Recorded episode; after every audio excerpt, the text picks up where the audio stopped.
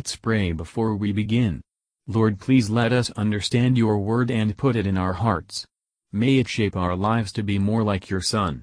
In Jesus' name we ask, Amen.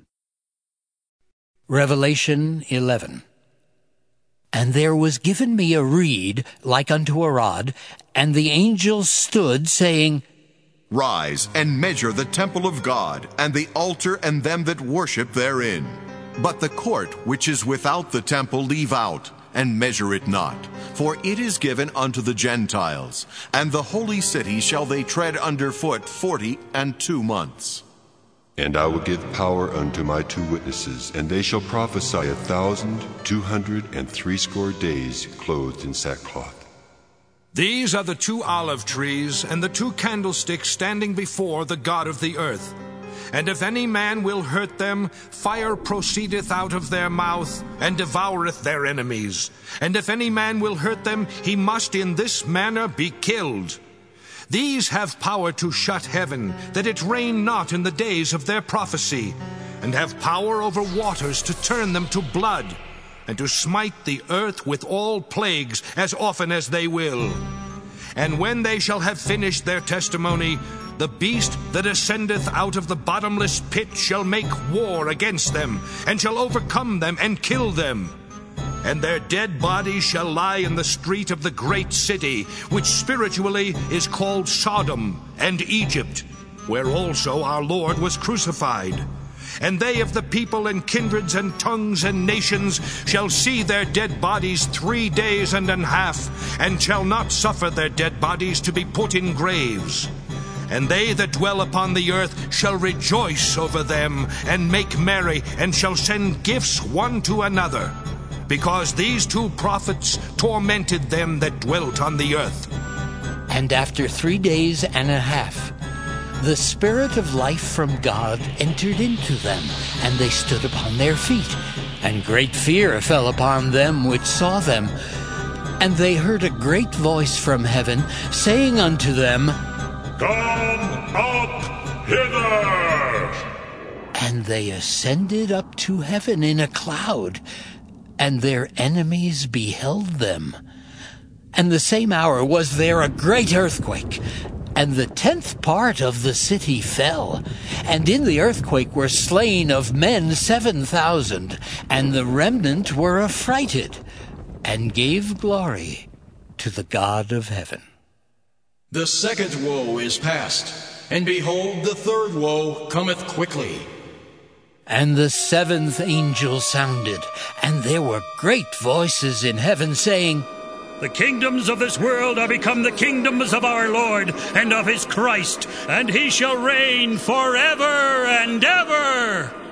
And the four and twenty elders which sat before God on their seats fell upon their faces and worshipped God, saying, We give thee thanks, O Lord God Almighty which art and wast and art to come, because thou hast taken to thee thy great power and hast reigned. And the nations were angry, and thy wrath is come, and the time of the dead that they should be judged, and that thou shouldest give reward unto thy servants the prophets, and to the saints, and them that fear thy name, small and great, and shouldest destroy them which destroy the earth. And the temple of God was opened in heaven, and there was seen in his temple the ark of his testament. And there were lightnings, and voices, and thunderings, and an earthquake, and great hail. Matthew Henry Commentary on Revelation chapter 11 Verses 1 and 2 This prophetical passage about measuring the temple seems to refer to Ezekiel's vision. The design of this measuring seems to be the preservation of the church in times of public danger, or for its trial, or for its reformation. The worshippers must be measured, whether they make God's glory their end, and his word their rule, in all their acts of worship. Those in the outer court, worship in a false manner, or with dissembling hearts, and will be found among his enemies. God will have a temple and an altar in the world, till the end of time. He looks strictly to his temple. The holy city, the visible church, is trodden underfoot, is filled with idolaters, infidels, and hypocrites.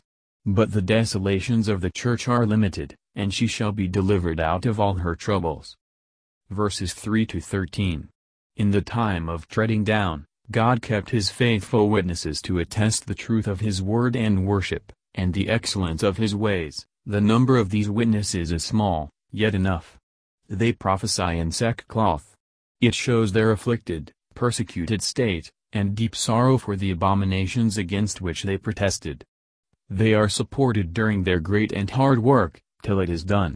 When they had prophesied in sackcloth the greatest part of 1,260 years, Antichrist, the great instrument of the devil, would war against them, with force and violence for a time. Determined rebels against the light rejoice, as on some happy event, when they can silence, drive to a distance, or destroy the faithful servants of Christ, whose doctrine and conduct torment them. It does not appear that the term is yet expired, and the witnesses are not at present exposed to endure such terrible outward sufferings as in former times, but such things may again happen, and there is abundant cause to prophesy in sackcloth, on account of the state of religion. The depressed state of real Christianity may relate only to the Western Church. The Spirit of life from God, quickens dead souls, and shall quicken the dead bodies of his people, and his dying interest in the world. The revival of God's work and witnesses, will strike terror into the souls of his enemies. Where there is guilt, there is fear, and a persecuting spirit, though cruel, is a cowardly spirit. It will be no small part of the punishment of persecutors, both in this world, and at the great day, that they see the faithful servants of God honored and advanced. The Lord's witnesses must not be weary of suffering in service, nor hastily grasp at the reward, but must stay till their master calls them. The consequence of their being thus exalted was a mighty shock and convulsion in the anti-Christian empire. Events alone can show the meaning of this. But whenever God's work and witnesses revive, the devil's work and witnesses fall before him. And that the slaying of the witnesses is future, appears to be probable.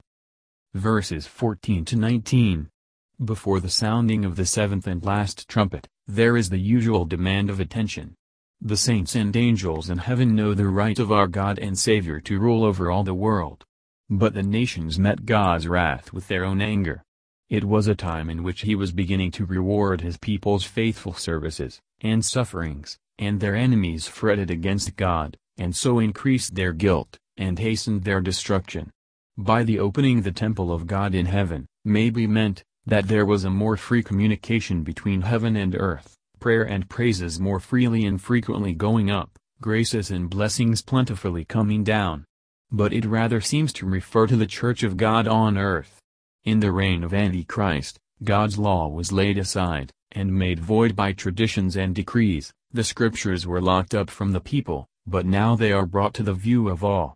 This, like the ark, is a token of the presence of God returned to his people, and his favor toward them in Jesus Christ, as the propitiation for their sins.